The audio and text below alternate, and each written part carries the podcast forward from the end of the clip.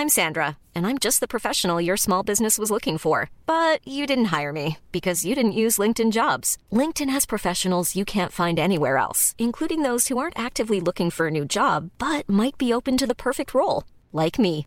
In a given month, over 70% of LinkedIn users don't visit other leading job sites. So if you're not looking on LinkedIn, you'll miss out on great candidates like Sandra. Start hiring professionals like a professional. Post your free job on linkedin.com/people today.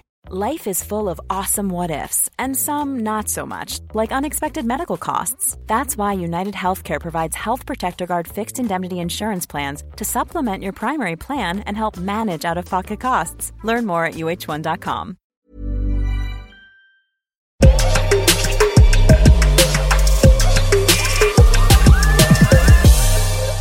It's another Sunday edition of the Yahoo Sports Hockey Podcast. Justin Cuthbert and Julian McKenzie hanging out during the Western and Eastern Conference Finals.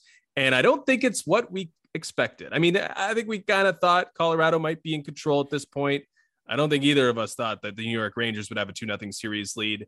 But I think what might disappoint us the most is that this Western Conference final, which was supposed to like inspire the casuals and be this big moment for TNT, although they are trying to take advantage of it, we can maybe get to that a little bit later, uh, is that it's not much of a series. It feels like after the Colorado Avalanche went up 3 0, winning at Rogers Place in game three, that this thing is a wrap already.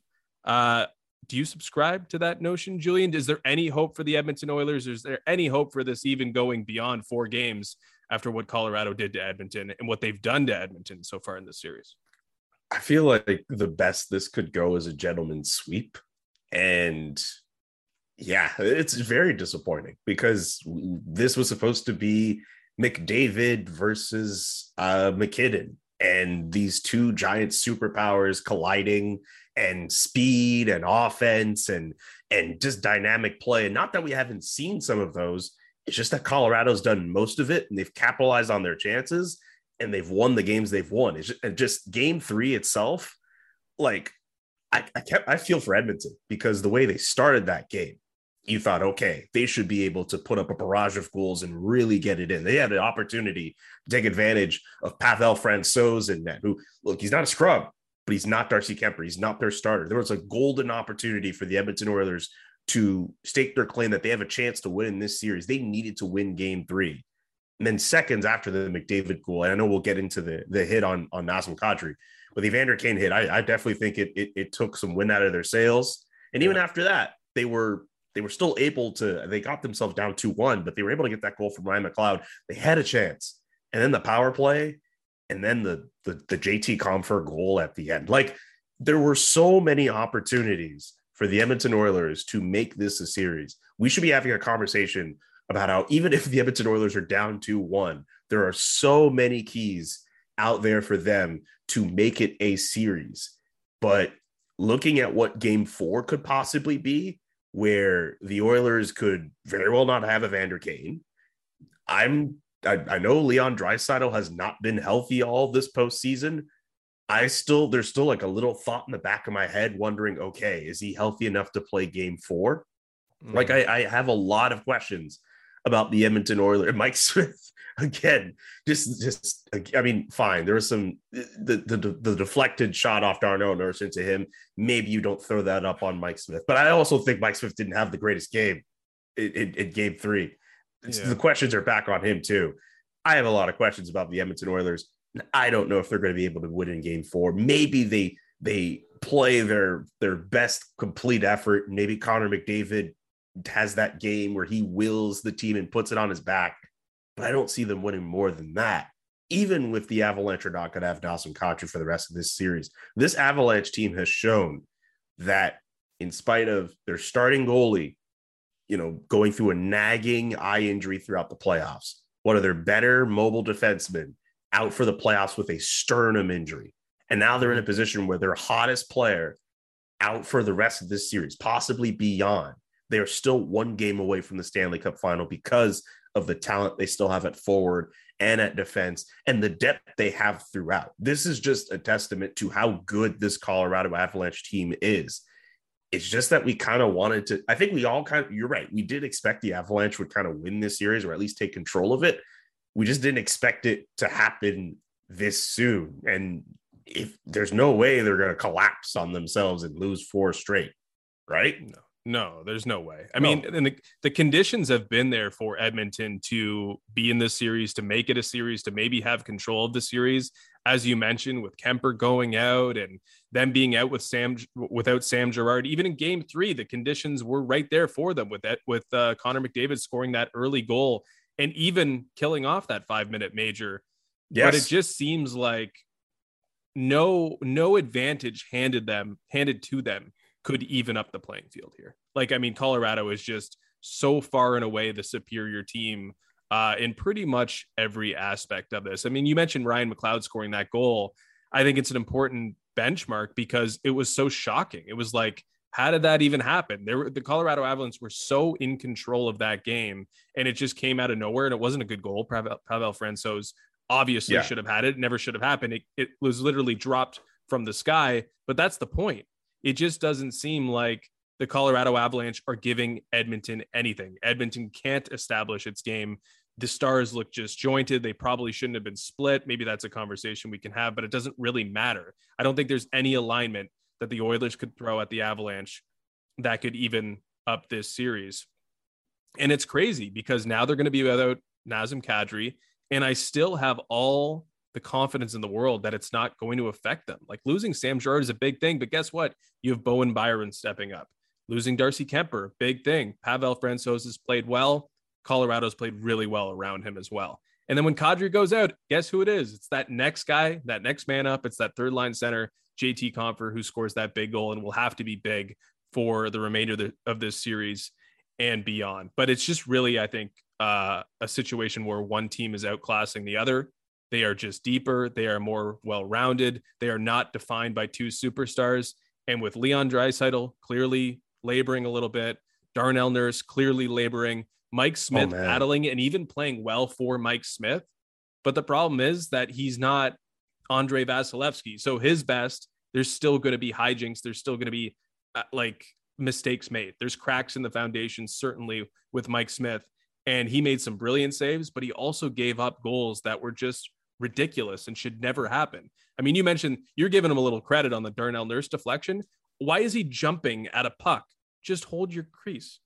And when JT, he probably should have held down the post too. Exactly. Actually. Just just make yourself big. He has he is he is incapable of making himself big. He gave the biggest five hole imaginable to JT JT Compher on that chance. He's a guy who's trying to make the save like he's out there playing road hockey, very reactionary. When the best goalies, the Shesterkins, the Vasilevskis, they just play their position, they hold their position, they make themselves big. That is not within Mike Smith's capabilities. He is playing well for Mike Smith, but it's not enough because the Colorado Avalanche are out here getting 40 shots and protecting their goaltender. I think the shots in games two and three with Francouz in net are 83 to 53 for Colorado.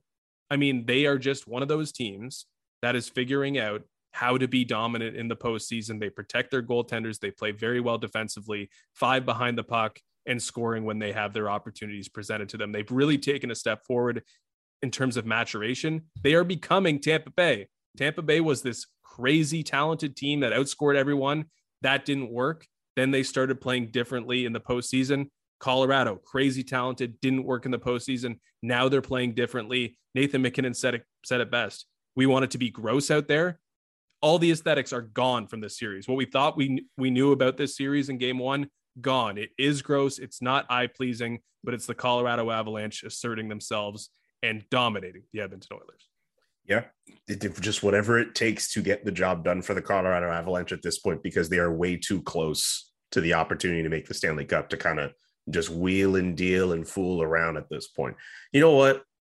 I can get behind that, even if it comes at the expense of our hopes and dreams of this being an, an enthralling and entertaining series. I'm okay with that if it means we can still get greatness in the Stanley Cup final. A bit of a shame though, just because just with the way Edmonton was looking in game 3, just with the way that started. That 38 seconds, literally Connor McDavid hopping off the ice, hopping onto the ice, his first touches, the goal. Like man, if I'm an Edmonton Oilers fan today, I feel sick. That should have been a moment that propelled that franchise to one of the better games in this postseason. That five minute kill, that was their best kill of the postseason. So many opportunities. I know we rehashed that point already, but that feels like the end, essentially. Like the mm-hmm. you just game four or game five, if it ends up being a gentleman's sweep, is just going to feel like a formality for the Edmonton Oilers. And it's still kind of funny considering how this year has gone for them that, you know, we've, we've mentioned it for about a month now. You know, this is a team that we, we, we pegged as a, a team that might have needed more help at the deadline. They might have needed more goaltending help. Uh, we we made all we Dave Tippett gets moved out. Is Jay Woodcroft the answer? There were so many things about this Edmonton Oilers team that we thought, you know what, with the way that they're built, they're not going to go as far as maybe some people would like and they still surpassed expectations. For them to get to this point is still a success. So it's still a lot farther than I think a lot of people would have given them credit for. It's just that in a series against arguably the league's best team, it, they it's hard to say they haven't shown up. It's just they've just run into a wall against a superior team. I still think of like shifts where you're seeing Connor McDavid try to run up the ice and like Cale Makar is shutting him mm-hmm. down. The Avs are just a perfect team. It's funny because at the beginning of the series, people were wondering, hey, no, the Oilers could be a tougher matchup uh, for the Avalanche to handle. The Avs completely subverted those expectations, and they have been the tougher team. They're the ones getting more rush chances and negating the Oilers' own. Like they are the ones who have stepped up here. And if if, if you're an Oilers fan today, you can't help but just feel well pain essentially because you've done every you figured the team has done everything they could and they just can't against this avalanche team. Game three was was pretty much quintessential of that metaphor. You do everything you can to make everything right and still your opponent just feels inevitable. Like i felt that way when like watching like tampa bay go through some of their runs last year and this year you know yeah. just as the other team is doing everything they can to get to that point where they need to win a game tampa's just good enough to get that killer instinct in that was very you're right that was very tampa-esque from Colorado in game three. Yeah, they figured it out, I think, uh, pretty clearly. Um, to be able to change your game, to win in multiple ways, we've talked about that a lot as being a key in the postseason. You can't be one note. You can't have only one way because when that when the opposition keys into that, uh, you don't have an answer. In Colorado, being able to win tight games against St. Louis, win firefights versus Edmonton, change the way like the series looks on a dime by just keying into uh, Connor McDavid and Leon Draisaitl. Uh, this is a team that can win in multiple ways. It looks like it's finally ready to get over the hump, and for that reason, they're outclassing Edmonton. But that I don't think that means that this is like uh, a disaster for the Oilers. I mean, I think they've exceeded everyone's expectations making it to the Western Conference Final. Of course, there were people getting jokes off last night on Twitter. Leaf fans coming out of the woodwork uh, fans from other markets, especially across Canada, coming out of the market. Leaf fans, wait, wait, wait, wait, wait, wait, wait, wait, the wait. Oilers. I mean, the Leaf fans can't say anything. Let's let's be honest, but they are what, getting what, what, the, the chests were coming. We're getting puffed out again uh, last night. Uh, I don't know if you saw any of that, but it's ridiculous because this team has taken a step forward, and a lot of teams, twenty eight others, uh, failed to do that this year. Um, but still, they have work to do. And there's reason to question Mike Smith because he's and Ken Holland because Mike Smith's clearly not good enough. And Cody Ceci is having some issues. And mm-hmm. Duncan Keith doesn't look like he should be earning what he's earning. And this team looks like it has serious holes. And it's pretty obvious that Connor McDavid and Leon Draisaitl were just overcoming those warts through the first two rounds of the playoffs. But they can still build on this. There's some there's there are some uh, meaningful steps that have been take, uh, taken, some groundwork laid. I think Jay Woodcroft is a good coach, although I do question his motivation for splitting up Draisaitl and McDavid, as I mentioned.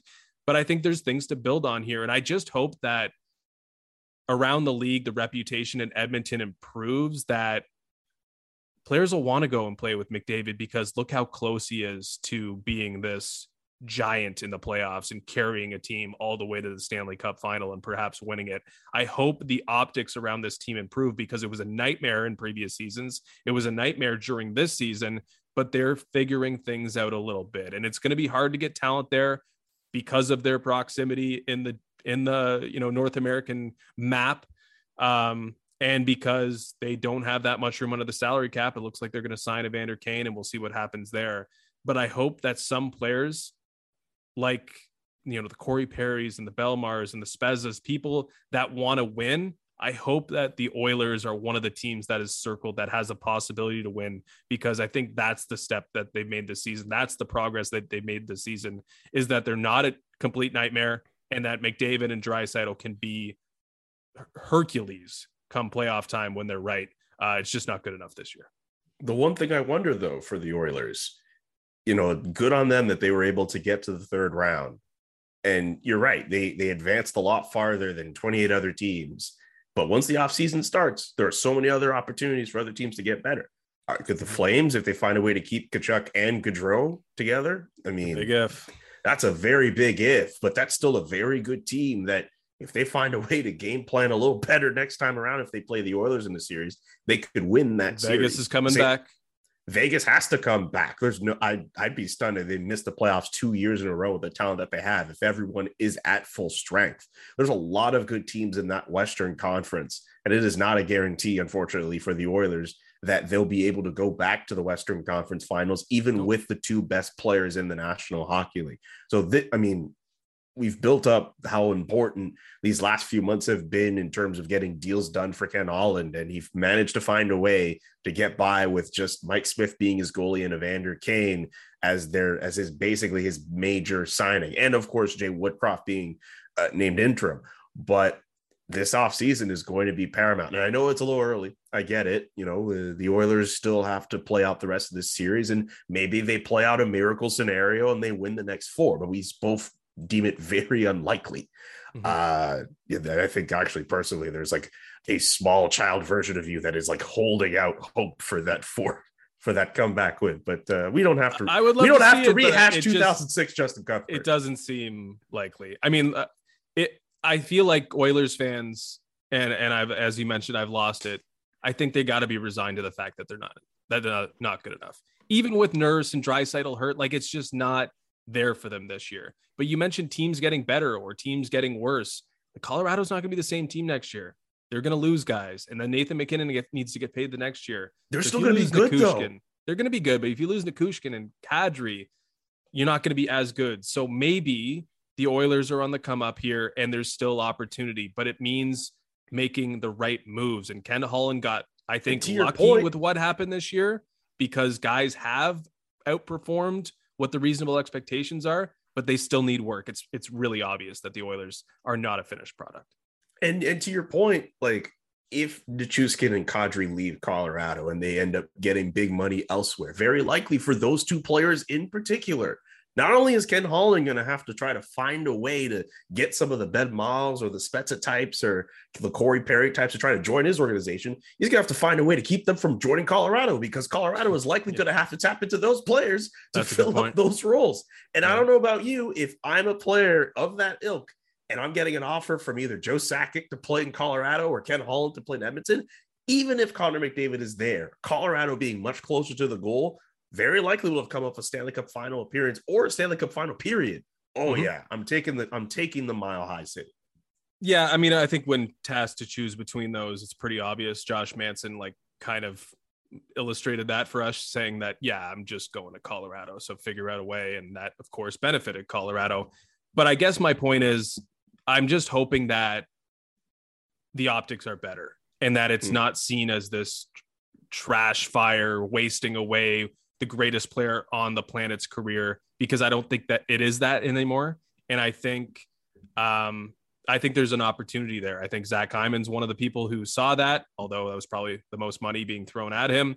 Um, but I feel like Edmonton maybe not a wasteland anymore. Hopefully, even despite how they've shown uh, in these playoffs. Uh, but you're right. You know what? Valeri Nichushkin would be a perfect winger for Connor McDavid. By the way, if uh, that's not a bad idea.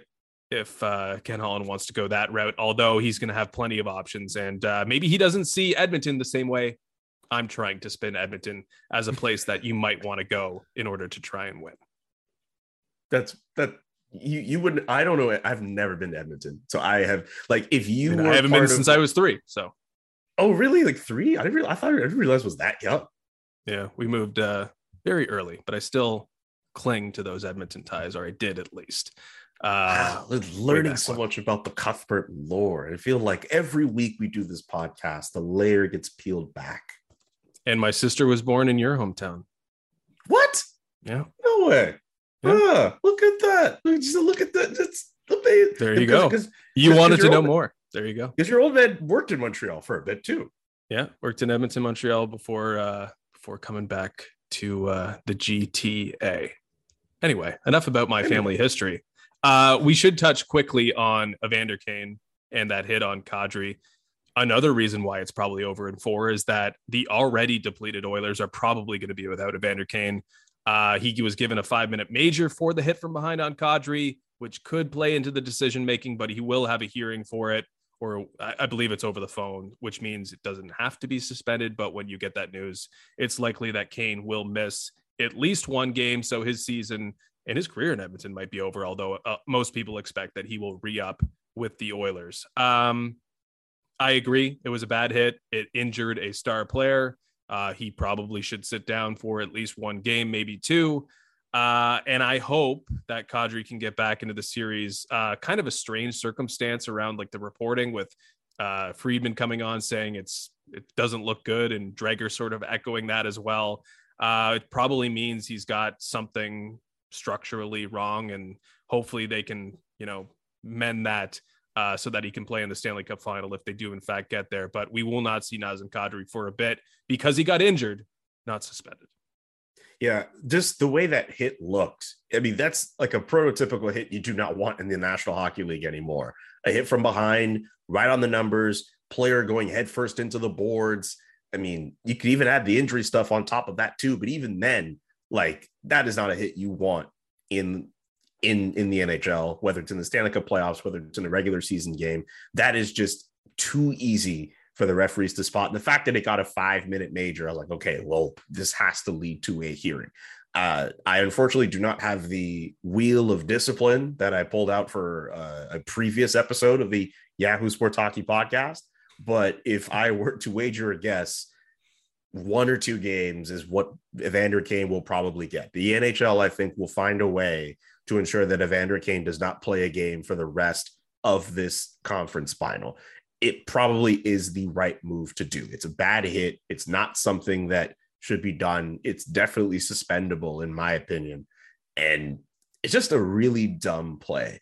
It's one thing to just do it in the middle of a game, it's one thing to do it near the end of a game when you're frustrated. The Edmonton Oilers literally got a goal in 38 seconds in. The momentum is all on their side. And then you do that. Like mm-hmm.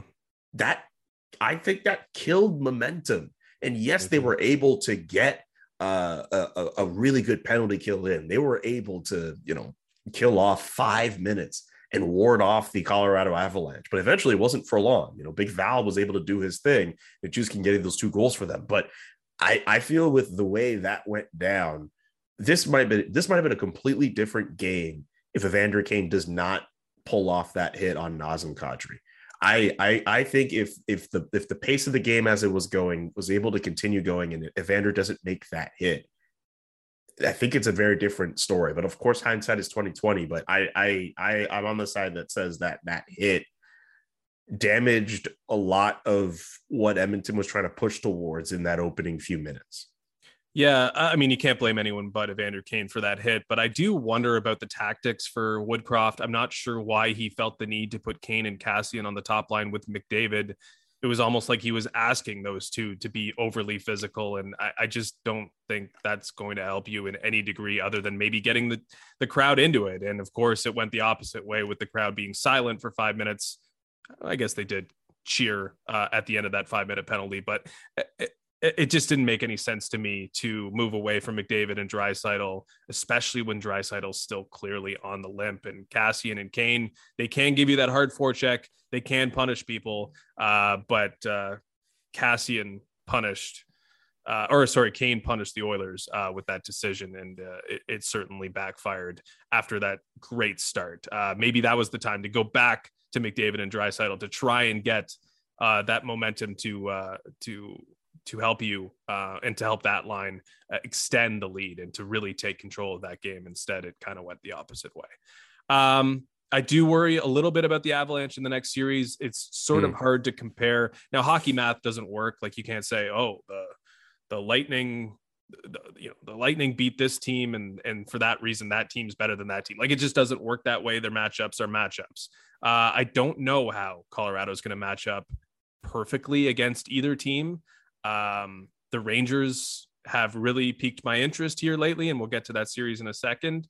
But when you lose a, a, really important player in Sam Girard and a really important player in Nazem Kadri, and you don't know about Darcy Kuemper anymore, sometime or eventually that sort of stuff uh, catches up to you. And they've done such an amazing job of filling in all the gaps, and they are deep and they are very uniform in the way that which they play the game, which helps. Um, but I worry if you lose Kadri, do you lose that secondary scoring that you might need against either Tampa or the Rangers? But uh, we shall see because nothing so far has been an issue for the Avalanche. It's just I, I, here's the thing: like I would feel a lot more concerned if that team did not have JT Compher or or Artturi Lehkonen or or Darren Helm or or even Andrew Cogliano, who has found ways to contribute from as a secondary scorer like I don't like Nazem Kadri is obviously the best of those secondary scorers, but the Avs have shown that they've been able to get other guys to to contribute. We'll also throw in Valeri Nichushkin's name again. Uh, I think a lot more will obviously be expected from those players in a Stanley Cup final scenario, even just for the rest of this series. But they've shown at different points in the playoffs that they can do it. The one question is if they have to go up against a Rangers squad or a Lightning squad, if they're able to exploit that, just with how important Nazem Kadri has just been uh, for this mm-hmm. postseason. Mm-hmm. This is still a shame. I still think we'll, we'll find a way to, to see him in the Stanley Cup final, but yeah, definitely done for the rest of the series. Yeah, I mean, I, I, think there were some reports that it was hand that might be in a broken hand, broken finger. Sometimes those are things you can get by on. There was like a report uh, that he uh, left like the arena in a cast or something. Yeah, so that would that would probably suggest that. But again, those things don't heal miraculously but they also can be managed sometimes. It's probably good that he takes because I mean this one's in in hand right now. This series is in hand, and the other one could go very long. So give him all the chance in the world to get that as good as possible before maybe reintroducing him into the lineup before he probably uh, should. Um, let's go to the Lightning and the Rangers. I'm uh, curious your read on this series because uh, I was kind of expecting, like everyone else, and like the Avalanche probably or the Lightning probably were rather, that they would bounce back because that's what they do, right? But uh, it felt a little different to me, and it's felt like certainly after the first game that they were the Lightning, literally and and I guess figuratively, maybe not figuratively, but they were literally a forward short with Brayden Point, and they were playing with eleven. So in practice, they were a forward short, and it feels like they are a forward short in which in the way that these the series has played out so far. They look like they're missing something, a centerpiece in their lineup, but it hasn't been just that. It's been the Rangers having the sort of series and game conditions that they need, overwhelming the Lightning with speed. Their goaltender's been better than Tampa Bay's goaltender so far. So everything we knew about the Lightning has been challenged and more you know most or more specifically or or uh, the most powerful thing there would be the fact that their tried and true resolve failed them. They lost two games in the row for the first time, and now they have to go and hold serve twice on home ice to even up the Eastern Conference final. Is this finally the end, Julian? Are, are we seeing the Rangers be the first team to solve this puzzle in a long time based on the two games that we saw this week on Broadway? I'm not ready to call it yet. I think the Lightning have done too much and have done more than enough to be given the benefit of the doubt that they could not only win game three, but also win game four and bring it back to Broadway tied. I mean, I, I just think with what they've done over the last two years, I still think uh, while it did take some take them some time, it's taking them some time to get into this series. There's still an opportunity for them to do that. Uh, I think the the there's they could still get to a point where I just thought they wouldn't be as tired as they looked, honestly. Like I really thought them mm-hmm. winning that series over Florida and going into that conference final, that should be an opportunity for them to be rested. But they look more rusty than anything else. And Vasilevskiy not being the best goalie again, like that is very concerning. And for in round one, he wasn't the best goalie. or at least he was not the goalie we expect him to be. In round two, he looked a lot better, but in round three, just he does not look as good. It's not as if it's been that close either. Just it has not looked that close. It, that I still find it very surprising what Andre mm-hmm. Vasilevskiy in this series. I, I think with the Tampa Bay Lightning, they might still be able to get a win or two at home. And I'm still not gonna, I'm still gonna give them the benefit of the doubt. They could still do it. But I am really impressed with this New York Rangers team. I'm really impressed with the scoring options they have, the the speed that they have. Igor Shesterkin has played well against Tampa all year, and he's continuing to do that in the playoffs this year. Like, I'm not ready to call it, but like the Rangers look really, really, really good. And like, as much as I really want to call it, I can't do it because Tampa Bay. I mean, what if they come back and they win the next four straight? Like that's also a possibility. It definitely. But if is. this, if this is the end, though, this could easily be a very fascinating transition of power because the New York Rangers, all of a sudden, not only are they ahead of schedule, they have a very good chance of firmly putting up their hold as the class of the Eastern Conference for the next how many years to come. I mean, think about it. A, a good forward core, which mm-hmm. I'm sure they could always improve if they feel they need to. Uh, one of the best defensemen in the league in Adam Fox, a, a franchise goaltender in Igor Shesterkin. This is a team that has pieces that a cup contending team needs. And I can understand that some teams will be like, oh, well, you don't exactly need every single piece to work. So you could be a Stanley Cup final final team. But if you have forwards and depth up there, if you're solid on defense and you have a franchise player on defense, you have a franchise goalie or you have a very good goalie, that should be able to get you through postseason after postseason. The Rangers have that. And then being ahead of schedule, like this is I I kind of see this now. If this does not go Tampa's way, this could at least this could be like a changing of hands sort of deal. Mm-hmm. I'm not saying that the Rangers are going to be the best team in the Eastern Conference. They could still be the class, but that doesn't necessarily mean you have to be first place every year. But we could go to a situation where the Lightning could be kind of descending and then the Rangers could be continuing their ascent and just staying there for the next few years. This could be it. Yeah, this could be a transfer of power. I think you're right. Um, and it's because the Rangers do have the framework to be that team, that next Lightning team with the goaltender, with the dominant defensive players, with a couple young stars and a couple dynamic forwards. I mean, they really do have pieces of that recipe, right? Um, yeah.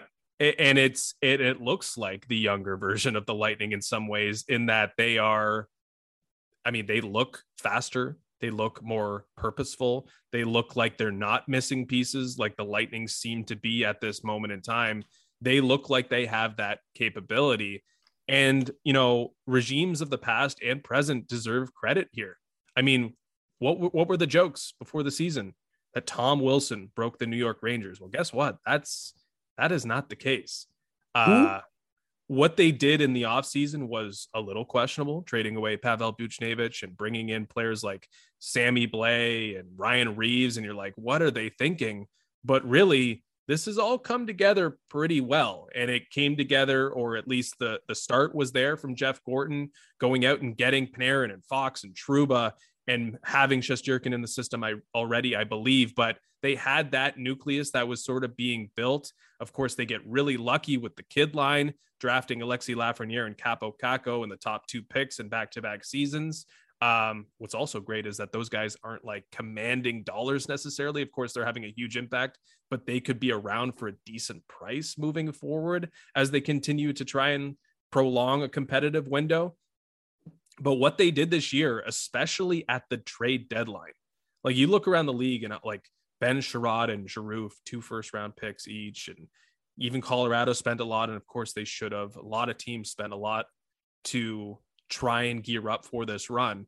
New York kind of laid in the weeds, and they got Tyler Motte and Andrew Copp, and forgive me, I'm forgetting the last one. Frank here. Vatrano. Frank Vatrano. That's and that's the most important one. Florida gave away Frank Vatrano to a contender because they wanted to add what they deemed as a more impactful player. And the New York Rangers went out there and just got it got three players that were going to help their identity and help them be a faster, more physical team that can play very well defensively.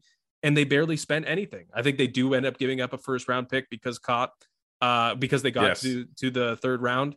Um, but listen, they did tremendous work at the deadline, building on their own identity, and all of the sudden, out of nowhere, they are this really deep and really uh, equipped team.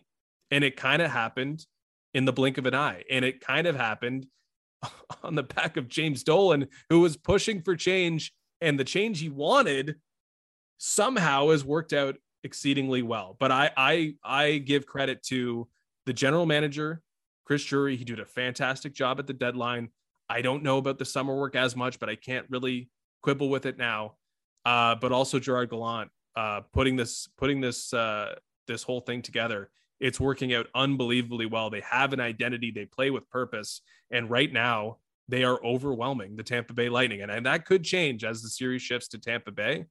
But in New York, is going to be a really tough team to beat. And guess what? They just got to win their two home games, and they're going to the Stanley Cup final. They have lapped several teams in the Eastern Conference that thought they were contenders. They have pulled ahead. They've stuck their noses out on teams like the Leafs and the Panthers and the Hurricanes. They're ahead of those teams right now, and they could be they could very well win the Stanley Cup ahead of schedule here.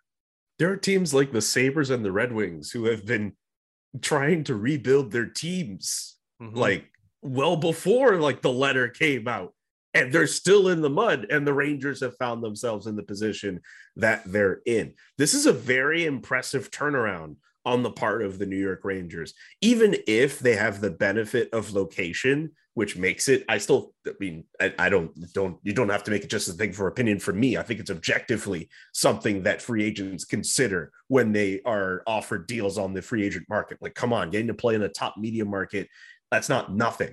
But the fact that the Rangers were able to go from 2018 to now 2022, it's a matter of about four years where they go from a, a team that's saying, you know what, we're going to go through some pain for the next few years and picking top picks in the NHL entry draft to a point where they're on the verge of the Stanley Cup final. That is impressive for any team.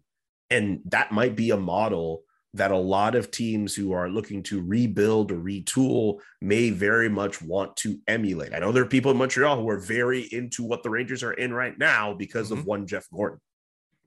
Yeah, uh, I think that should be validating if you're a fan of the Montreal Canadiens, uh, because this guy put together a pretty impressive framework uh, that Chris Drury is building on right now, and Gerard Gallant and that whole group there. And again, there was some fortune there. I mean, Montreal just won a, a lottery as well, so that's great.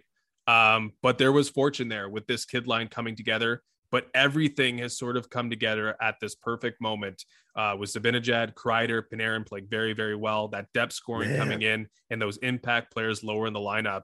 Uh, there are not many holes with this Rangers team. Uh, and again, it could change a lot here with Tampa Bay uh, and the series shifting back to uh, the ice of the defending Stanley Cup champions. Uh, but I don't think the Rangers are a terrible bet right now to win the Stanley Cup because Colorado is feeling more of the attrition of these Stanley Cup playoffs than I think New York is. And uh, Igor Shesterkin is going to be the preferred goaltender in a matchup versus 100%. just about anyone. And that might include Andre Vasilevskiy right now. 100%. You took the words right out of my mouth. The Rangers make the Stanley Cup final. It doesn't matter if it's against Colorado, they have the better goaltender. Whether it's Darcy Kuemper healthy, whether they have to go to Pavel Francouz, Igor Shesterkin will be the best goalie in the Stanley Cup final if the Rangers get to that point. Yeah. And uh, again, Colorado's changed the way they've played. They've adapted. They've been able to adapt to different teams that they've played, beating St. Louis and Edmonton in the ways that in the way they have.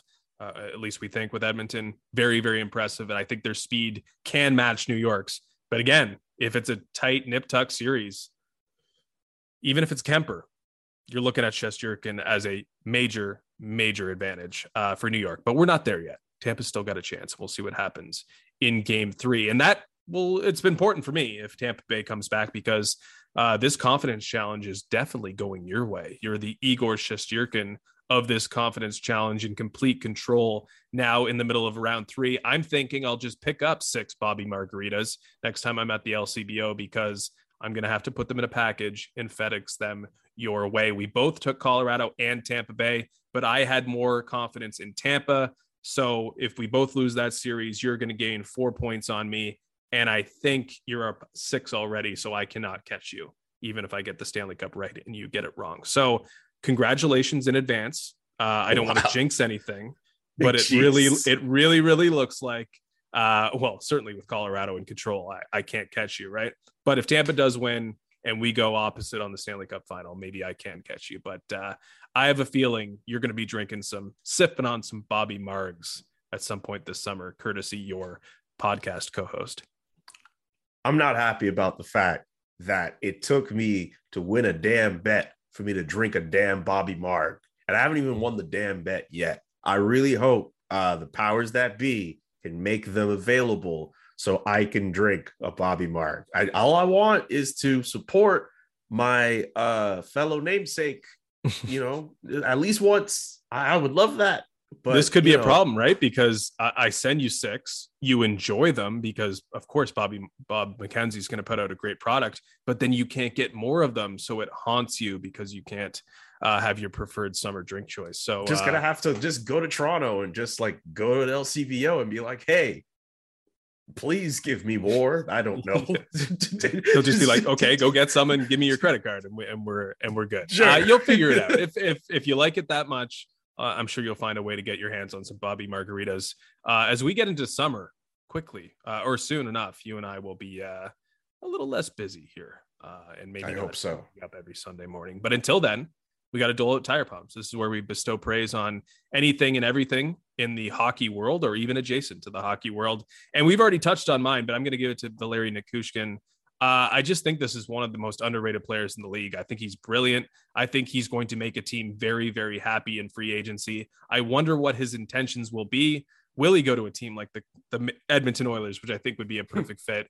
Or does he end up in like Detroit with Steve Yzerman seeing his value and and he'll be one of those pieces that they build upon in a very methodical rebuild as opposed to what happened in New York. Hell, maybe ends up in New York, uh, a team that would surely welcome the speed and two-way approach that he brings. But I, I think he's one of the like breakout stars of these playoffs, and of course, two goals in Game Three, helping the Colorado Avalanche move to the brink uh, of making the Stanley Cup final and eliminating the Edmonton Oilers. Your tire pump goes to Carey Price, uh, this year's winner of the Masterton Trophy.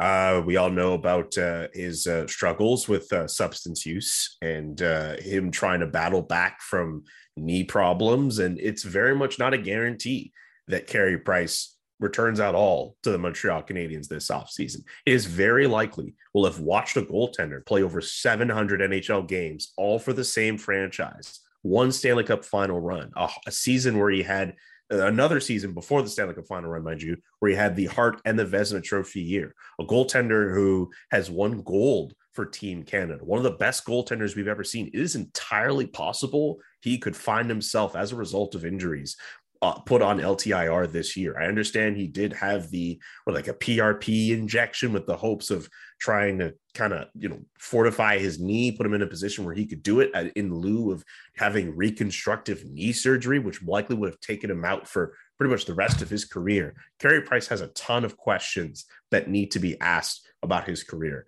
but at least for the Masterton Trophy, uh, a, a, a symbol of perseverance for NHL players it's at least uh, an honor. It's a, it's an acknowledgement of what he's been trying to do to get himself back into playing shape and at least get back to something he considers to be part of his identity, which is playing hockey and playing for the Montreal Canadiens. I think he has a great story. Uh, I do not have an option to to vote on these awards, but if I did, I would have voted for him uh, mm-hmm. uh, to win the Masterton Trophy. So I think that most of the voters who were able to get him to do that, they picked the right person. Uh, not to no disrespect to other candidates like I don't know Justin Danforth or Zdeno Chara. Or I don't remember all the other nominees. I know it's one nominee for each team, yep. but I think my pick would have been Carey Price to win the Masterton Trophy this year, and I think he was very well deserving. So he gets my tire pump as well. Yeah, you can't go wrong with Carey Price. That's for sure. Uh, deserving a winner of the award and someone I think uh, most of the hockey world is cheering for. But if there is something that can disrupt your summer, Julian, it would be big news on Carey Price, one way or the other, whether it's uh, good news on the front of continuing his career in Montreal or maybe moving on. to another team or into the second phase or the uh, next phase of his life. Uh, Carey Price is one of the big, big, big key storylines uh, this off season and something that uh, should dominate the discourse in, in your market in Montreal. Oh, um, absolutely. And you talk about disrupting my summer because if Carey Price, depending on what he does, that could lead to a domino effect or maybe just stagnation. That uh, Carey Price, as far as I'm concerned, whatever's done with his health that hinges, I think, a lot on some of the plans for Kent Hughes mm-hmm. and the mm-hmm. Montreal Canadiens this offseason in terms of players they might want to bring in or even bring back. It's not the only like remnant of the previous era, because of course there are players like Brendan Gallagher who who've been around and are locked up for a while, but he represents, he being Carey Price represents that past era and the inability, I think, to sort of really change over and turn the page as long as Carey Price is there and whatever's happening with Carey Price. Again, you can still build a good team around Carey Price uh, moving forward if he's able to play and if he's if he can get back to what Carey Price does, and even if he doesn't, you can still do a lot of the legwork. Um, but it is a huge, huge storyline uh, in Montreal and and uh, and a potential building block but also something that can be a hindrance uh, moving forward. And that's sort of that the, the, the problematic dichotomy there uh, with Carey Price and the Montreal Canadiens. Um, let's leave it there, buddy. Uh, we've got game three between Tampa and New York. And then the Colorado Avalanche could move on to the Stanley Cup final Monday night. I won't be on zone time this week. Uh, oh, you'll have man. Avery, Sam, and Omar on, I don't know if it's Monday or Tuesday, you guys will be filming. Uh, but uh, you guys could be reacting to the end of the Oilers and maybe just the beginning of the Eastern Conference final if Tampa Bay can get back into it. I look forward to hearing your guys' insights and I look forward to doing this again with you next weekend on the Yahoo Sports Hockey Podcast. Wait, wait, wait, wait, wait. Before we close off, so if you're not going to be on this week, I imagine next week is when you're going to give us your insights on High School Musical. Is that what's going to happen? Uh, yeah, uh, I'm. Uh, you know, there's been some negotiation behind the scenes. Uh, I think mm-hmm. I just mm-hmm. got to get out in front of it and get it done. Give a little review. Uh, make sure that you guys uh, understand that I did in fact watch it. I, I would have to provide some details to make sure that it's yes, you, know, you would. It's not a Cole's Notes thing. Uh, I, I nope. want to. I want to hold up my end of the bargain, and I and I again, I I hope I can share a Bobby Margarita with you at some point this summer because this is one way oh, traffic yeah. right now in terms of punishment. It's all on me. I'm the one making mistakes here uh, well, you guys are just having a great time. So uh, I'll I'll, yeah. I'll, I'll pull out some some Saint Ambroise or Ben Gills for you when you come over, buddy. Like we'll we'll make it work. And I could be in Montreal mid June, even before the Stanley Cup final. So maybe we can Ooh. figure out something. Uh, yes, if sir. that indeed happens. So uh, uh, lots of opportunity and some uh, viewing that I still owe the Zone Time crew, and I will come. I will come correct with the review once we all get back together in a couple weeks' time. But until then, uh, it's big games in the NHL in the Stanley Cup playoffs. Uh, and you guys will have that down, and then we'll have it down next weekend uh, because that's what we do at Yahoo Sports. We cover the NHL. I want to say very, very well because that's pumping my own tires, and we gave those to Nichushkin Pump and Price. your own tires, but, but we do it. We're all over it, and we'll continue to be all over it through until the end of the season uh, when it's just Bobby Margs and the sunshine for Julian McKenzie. Thank you, buddy, for joining me again, and we'll chat next week. Peace. This is the story of the one.